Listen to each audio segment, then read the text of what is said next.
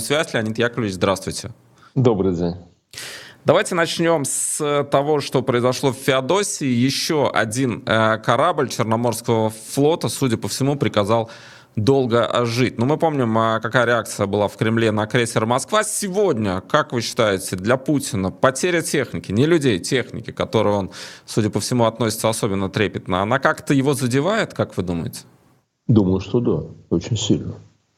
Думаю, что очень сильно, тем более, что у украинцев, э, как мы видим, несколько успехов, которые признаны э, даже Министерством обороны Российской Федерации, потому что э, они признали падение, ну, уничтожение трех самолетов, или они сказали двух, ну, в общем, такое, да. Вот, потом украинцы сказали еще про один, а сейчас это корабль. Корабль, по-видимому, уничтожен, потому что э, Министерство обороны признало его повреждение. Если вы помните, с крейсером «Москва» они долго там объясняли, что он сохранил плавучесть, э, ну и так далее. Ну вот он не сохранил плавучесть и утонул. Э, я думаю, что это очень серьезный для него удар. Тем более, что это, по-видимому, показывает, что украинцы очень активно используют и эффективно используют западную технику. Вот. А что касается э, доклада Шойгу, который отчитался о том, что российские войска взяли Маринку, э, это может Путину в, компенсировать потерю техники в каком-то таком эмоциональном плане? Ну, э, трудно сказать, потому что, понимаете, э, сам факт отчета о взятии Маринки, такого торжественного, он, в общем, говорит о э, ну, некоторых проблемах с адекватностью у руководства Кремля, потому что, ну, во-первых, они взяли не Маринку, а руины, которые остались после Маринки.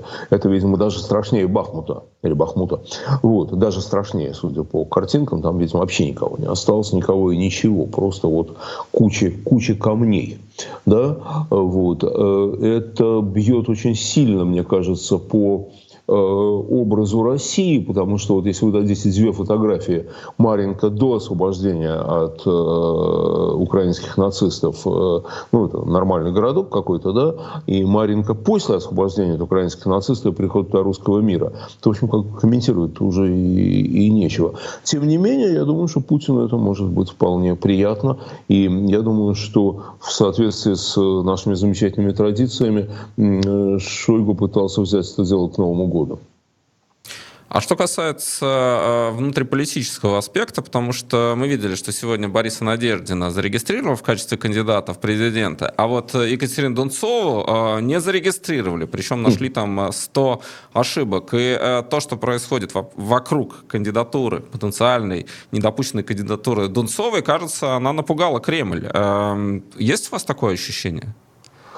Да, конечно, но она напугала не тем, что она может победить Путина. Э, это как бы они не сильно волнуются, как вы понимаете.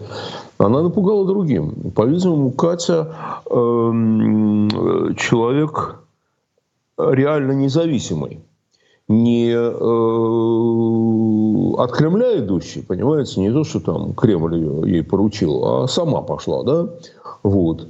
И это вызвало большой энтузиазм у людей – ну вот там 300 тысяч на ее телеграм-канале, э, или там сколько-то, э, масса людей, которые заявляли о готовности ставить подписи за нее и там даже подписали чего-то и так далее, да. То есть дело здесь не, в этом проявляется не симпатия к Дунцовой и даже не симпатия к антивоенной повестке, я вам скажу. В этом проявляется усталость людей от лжи вот от постоянной лжи, на которой стоит режим. Вот. И Кремль решил не то, что не допускать ее к выборам в качестве кандидата в президента, это ежу понятно, а никто не собирался, а Кремль решил вообще не давать ей возможности, не давать людям возможности себя в этом качестве проявить. Вообще, это э, то, что они ее не зарегистрировали, это очень большая потеря для нас, для всех. Потому что э, Катя давала возможность проявить безопасно проявить свою гражданскую позицию. То, чего не было уже много лет, и э, э люди очень истосковались по ощущению себя гражданами. Э, вот э, подпись за нее позволяла бы человеку почувствовать себя гражданином и избирателем. Э, ну вот э, форточку закрыли. На ваш взгляд, она еще э, остается в каком-то смысле опасной для Кремля? То есть э, Екатерина сказала, что пойдет Верховный суд, будет оспаривать решение Центральной избирательной комиссии. То есть она не собирается э, само э, исключаться и самоизолироваться от некого политического процесса? Э, вы знаете, боюсь, что нет. Боюсь, что она не опасна сейчас. Э, ну, можно пойти в Верховный суд, можно пойти в спортлото, э, как писал Высоцкий когда-то, мы напишем спортлото. То есть это, на самом деле, результат будет примерно тем же самым. Возможно, что Екатерина Дунцова будет активна в политическом поле. Она там кому-то уже сказала, что она будет какое-то движение создавать. Это все, может быть, у нее получится. Может, мы увидим через какое-то время э, заметного политического деятеля, почему бы и нет, да, но это уже не та опасность для Кремля, и вообще не опасность. Да? А опасность для них была, был вот это вот эм, эмоциональный подъем, э, который она вызывала, ну вот это они предотвратили. А Борис Надеждин, он может стать э, альтернативой Екатерины Дунцовой? Его зарегистрировали, он перекрестился и сказал, о Господи, когда все-таки его э, зарегистрировал ЦИК, он, э, по крайней мере, публично выступает против э, войны. Э, ну, в общем, разное, конечно, о нем говорят. Он был у нас в эфире. Тем не менее, вот как вы считаете, может ли он стать той точкой сборки, э, неким символом, вокруг которого начнет э, вот этот гражданский процесс э, как-то тоже развиваться? Ну, пока не стал.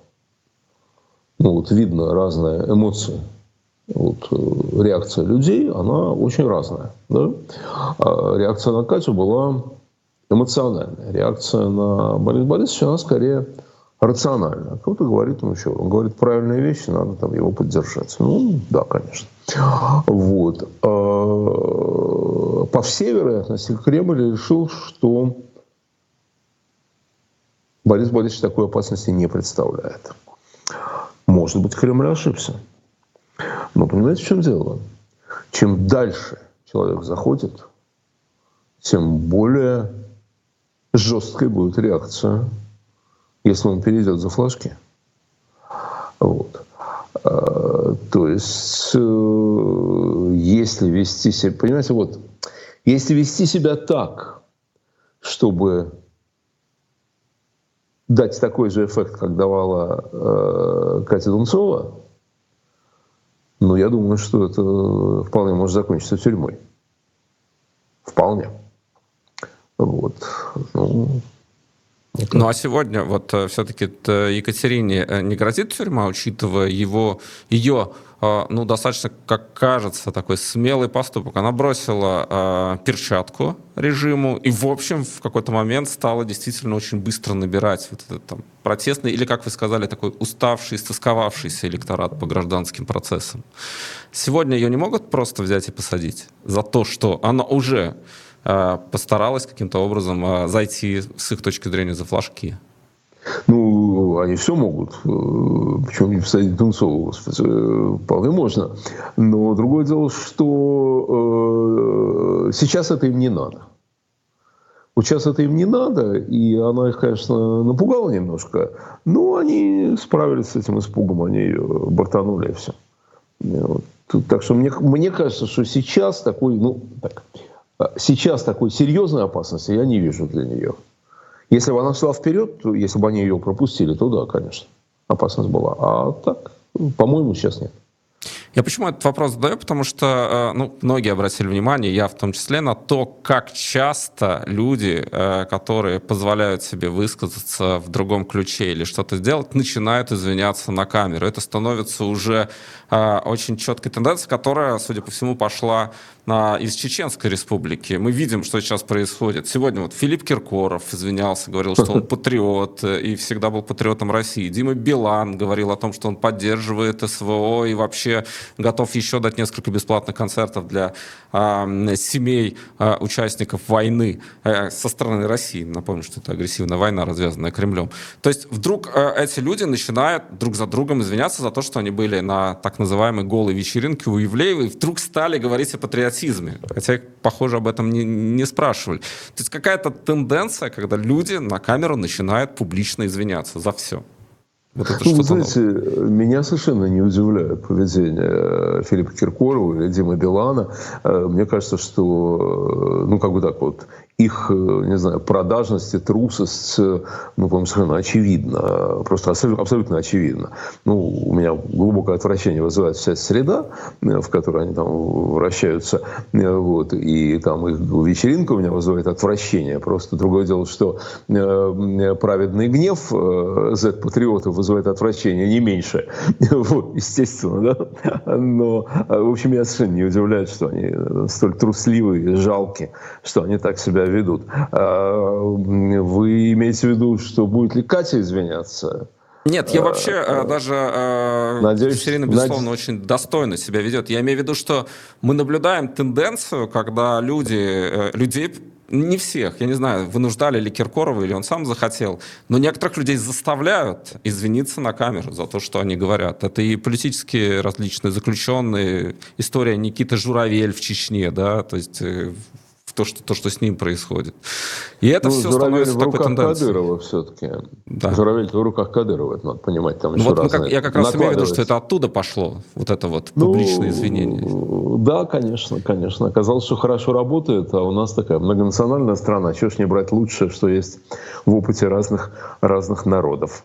Э, вот. Это, ну, ну да, конечно, это пойдет дальше. Потому что, а почему дальше? Смотрите, вот, вот, вот в чем здесь дело, по-видимому, как мне кажется, да? Значит, они боятся правды, они боятся слов. Да? Поэтому ты сказал неправильные слова, которые как-то их обидели. Да? Но вот откажись от этих слов. Тем самым они подтверждают, что слово есть дело в данном случае, что слово это очень важно. Но есть еще э, неприкасаемые или неприкосновенные. Э, в, то есть можно ли определить? Потому что казалось, что вот эта тусовка, э, в, которая там рядом Э, с Кремлем в шоу-бизнесе, ну, им можно чуть больше, чем всем остальным. А вот сейчас, судя по всему, нет. То есть и Филипп Киркоров, э, который сам говорит, я же артист такого масштаба, ну, он сам о себе говорит, народный артист России, и он вынужден извиняться. Значит, планка повышается. Значит, уже э, и им нельзя то, что было, возможно, раньше, можно. То есть есть ли ощущение, что повышается эта планка? Война идет, конечно, повышается. Конечно, повышается. Так это же не только для них повышается, для всех повышается. Слушайте, это же повышается для всех, в том числе для них. Вот. Но э, э, кого-то посадят, а кто-то просто скажет, ну нет, я не хотел, это случайно получилось, я просто великий артист. Вот. Ну, вот. А другого, другого за это вообще уничтожили. Но это похоже на то, что товарищ Сталин произошла чудовищная ошибка. Вот как вам вот эти извинения? Я зашел не в ту дверь, сказал Филипп Киркоров. А в этой какой-то сеточке он был случайно, да? Ну. А, значит, я какие-то фотографии я видел, хотя они отвратительные, но... А, а, так, э, э, я думаю, что те, кто писали товарищу Сталину с этапа, они верили в то, что либо они даже верили лично товарищу Сталину, либо они верили, что это может помочь. Э, эти исполняют ритуал, мне кажется. Я думаю, что там тому же Филиппу Киркорову или тому Диме Билану, еще какому-то из этой... Лолите. Лолите, да, Лолите, э, вполне могут просто позвонить и сказать, значит, слушай, тут э, недовольны тобой, конечно, ты бы думала сначала, прежде чем что-то делать, да, ну ладно, ты вот так скажи, и мы все забудем. То есть это такой договорняк. А, тут как раз э, спрашивают о роли Дмитрия Пескова во всем этом, потому что Киркоров подходил к Пескову, он извинялся и объяснял Пескову, это засняли на камеру, но этого, видимо, оказалось недостаточно, потом он появился и уже выступил с таким обращением к нации. А, Дмитрий Песков сейчас он вообще какую роль играет? Вот как вы считаете? Вот мы понимаем, мы знаем Дмитрия Пескова как пресс-секретаря президента Путина. Он что-то там транслирует. В то же время у него уже статус, если не ошибаюсь, он зам а, пред администрации президента. Насколько это Кажется, важная да. фигура сегодня в этой иерархии?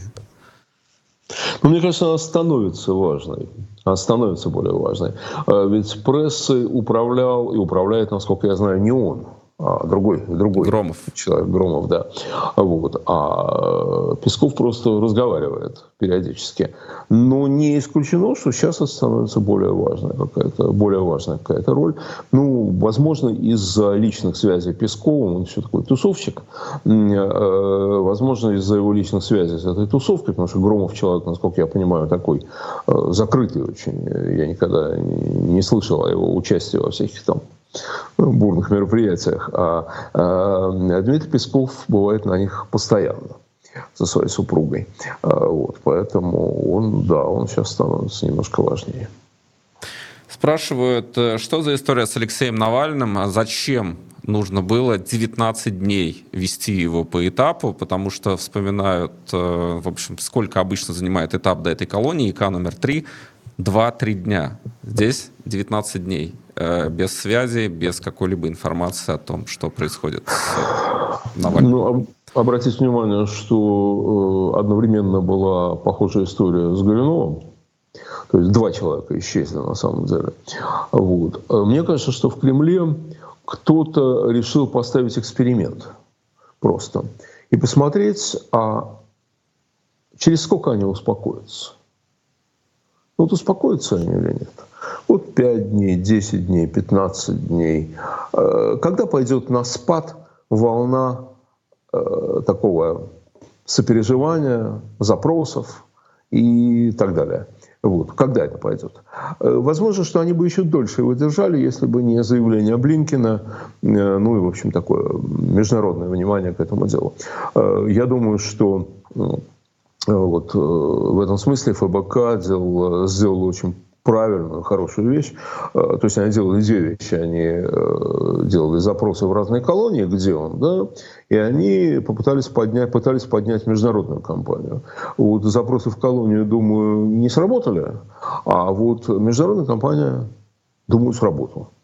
Э, так что правильно а... сделали.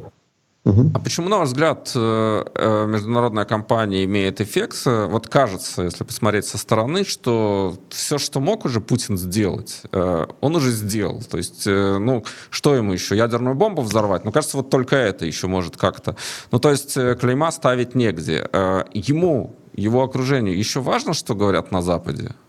Они учитывают да. этот интерес? Да, да, важно. Только ему важно не что говорит Блинкен, а ему важен образ себя э, в обществе. Дело в том, что э, э, там же, к сожалению, для Владимира Владимировича демократия, на Западе, а, ну и там, и у вас э, в Латвии. А, то есть э, власти зависят в какой-то степени от граждан, от рядовых граждан, от мнения рядовых граждан. И если у Владимира Владимировича есть союзники в властях западных стран, которые, ну, например, даже не обязательно его союзники, которые считают, что не надо вмешиваться, там, пускай славяне между собой сами разбираются, и те, и те дикари, и, допустим, вот такая точка зрения вполне возможно, да, ну и так далее, то э, э, ему важно, чтобы избиратели, избиратели не качнулись в сторону, ну, слушай, ну, такой фашист, что, в общем, ну, все, надо, все-таки, все-таки надо противостоять, да, а вот так вот взять человека, даже двух, из своих политических противников, что они просто исчезли, ну, это не камильфо. Да? И э, тем людям, которые, тем избирателям, которые поддерживают пропутинские действия части западной элиты, будет тяжелее их поддерживать. Вот поэтому для него это важно. Ну а какой вывод все-таки из э, этой истории? То есть э, они прозондировали, и что они поняли вот сейчас? Ну, бог его знает. Я думаю, что они бы дольше держали, если бы, была, если бы не международная компания, они бы и месяцы, два держали.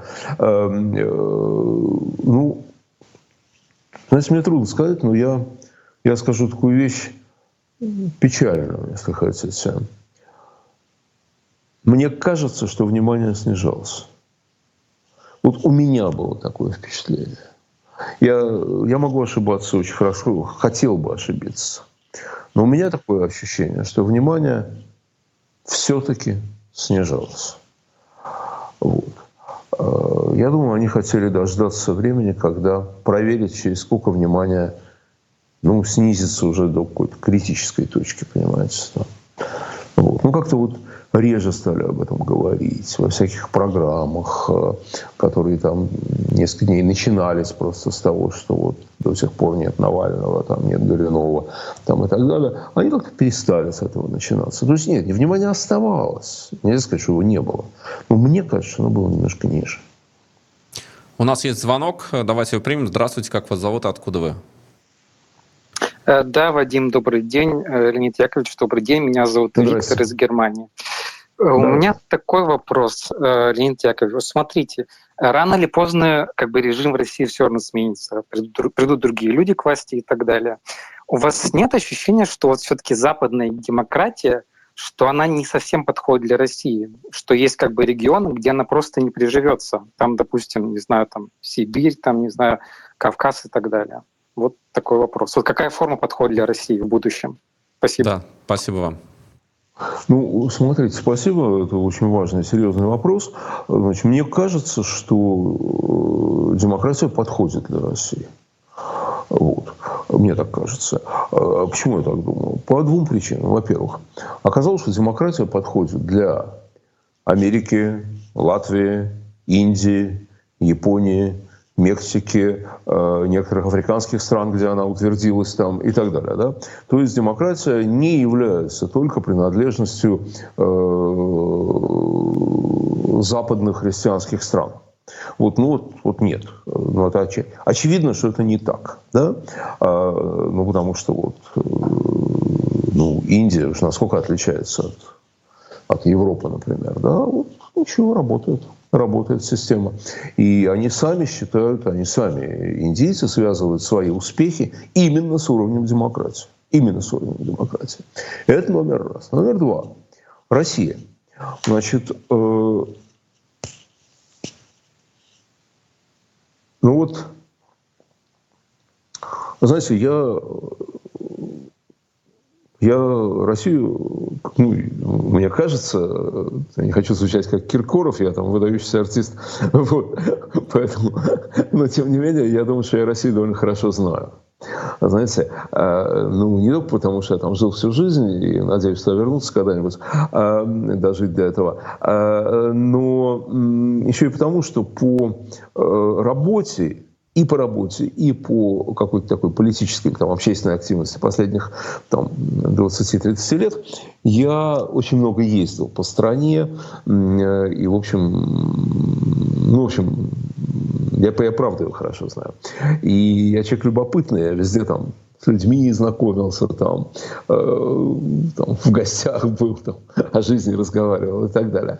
Э, вот. Я везде встречал совершенно нормальных людей, понимаете, которые ничуть не хуже, ничем не отличаются от людей в моем родном Питере или в Москве. Да, вот, ну, совершенно не отличаются. Или во Франции, или в Германии.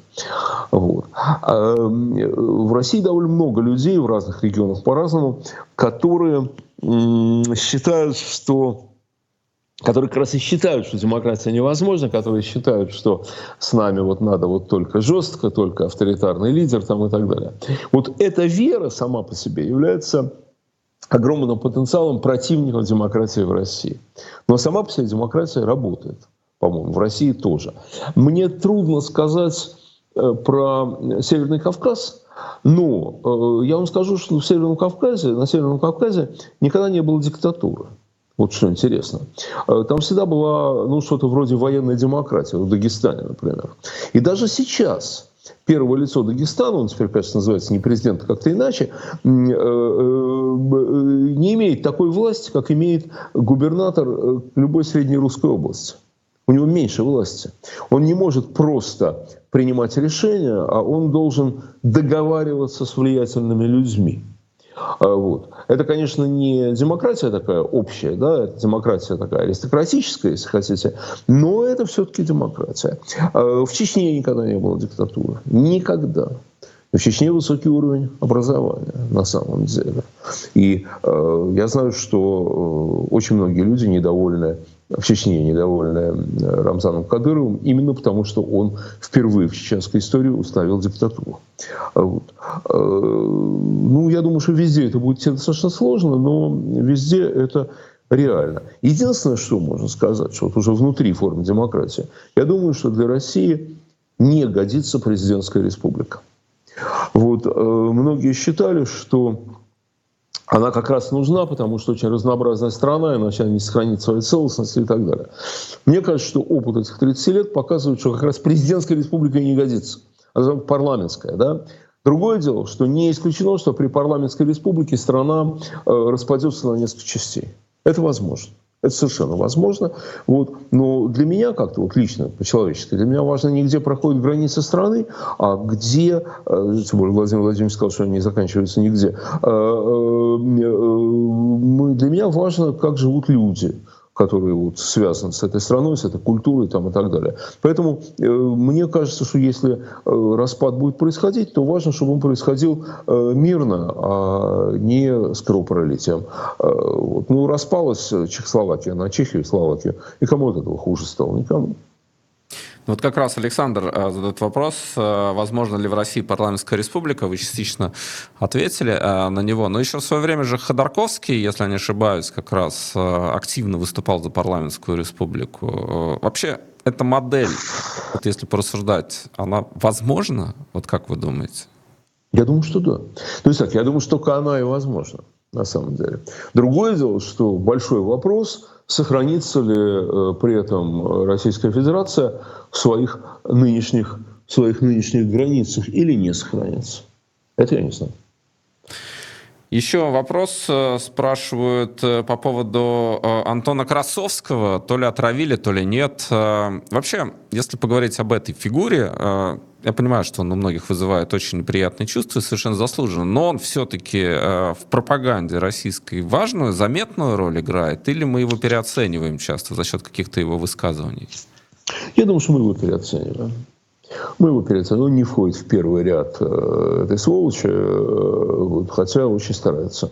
То есть его личные качества не менее омерзительные, он не меньше, ни в коем случае преступник, чем э, первые фигуры э, российской пропаганды. Но по влиянию он, конечно, значительно, значительно слабее.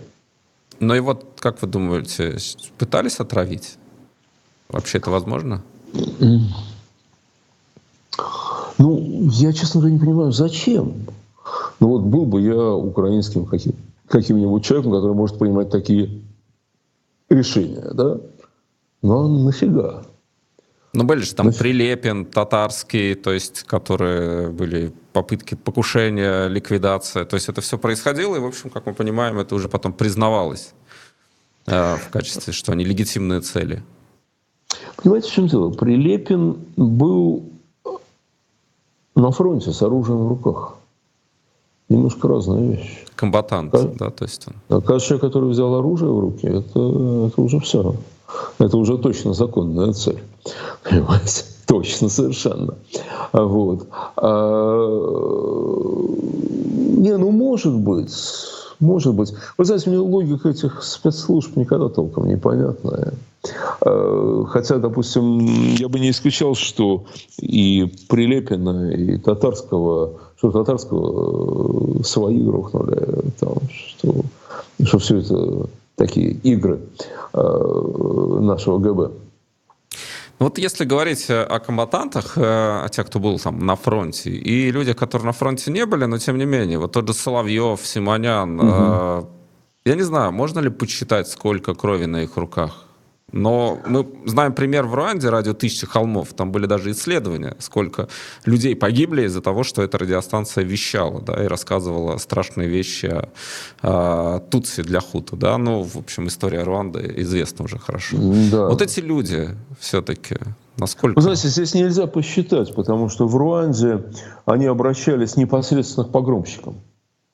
Это радио «Тысячи холмов», обращался непосредственно к погромщикам, заводила их, и, соответственно, сразу была кровь. Здесь э, призывают э, следовать за вождем. Ну вот, э, там, Соловьев, Симонян там, и прочие, да, они призывают следовать за вождем. Поэтому посчитать это невозможно. Но я думаю, что да, они, конечно, они преступники. Конечно, они преступники, конечно, их надо судить. Ну, вот, вот это у меня не вызывает сомнений. Ну а сегодня пропаганда, как вы считаете, справляется с обслуживанием вождя? То есть э, насколько, э, скажем так, Путин сегодня э, пользуется популярностью внутри России? И какая там, скажем, ответственность пропаганды в этом смысле?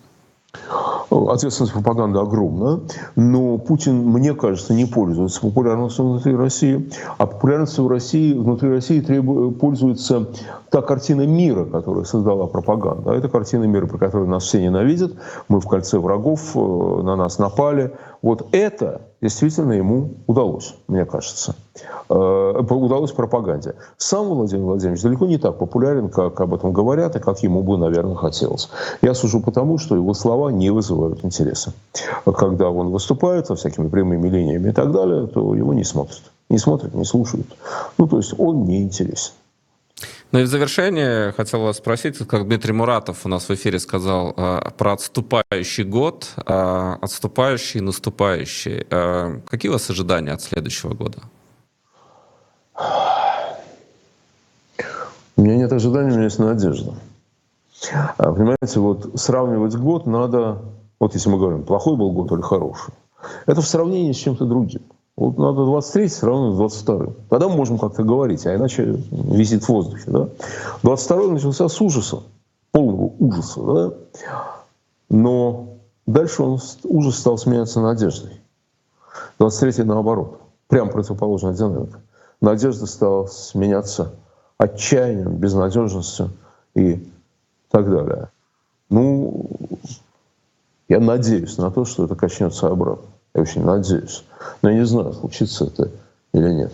Но надежда важна сама по себе. Она важна и потому, что она каждому из нас дает возможность жить и выжить, пережить это страшное, страшное время. И потому что она в конце концов конвертируется в э, результаты в реальной жизни. Ну что ж, будем следить, и мы поздравляем вас, ну как поздравляем, желаем в 2024 году, чтобы действительно стало полегче. Спасибо вам а, да. за вам этот тоже. разговор, и до скорой встречи. Вам снова с наступающим. Мы продолжаем наш эфир и переходим уже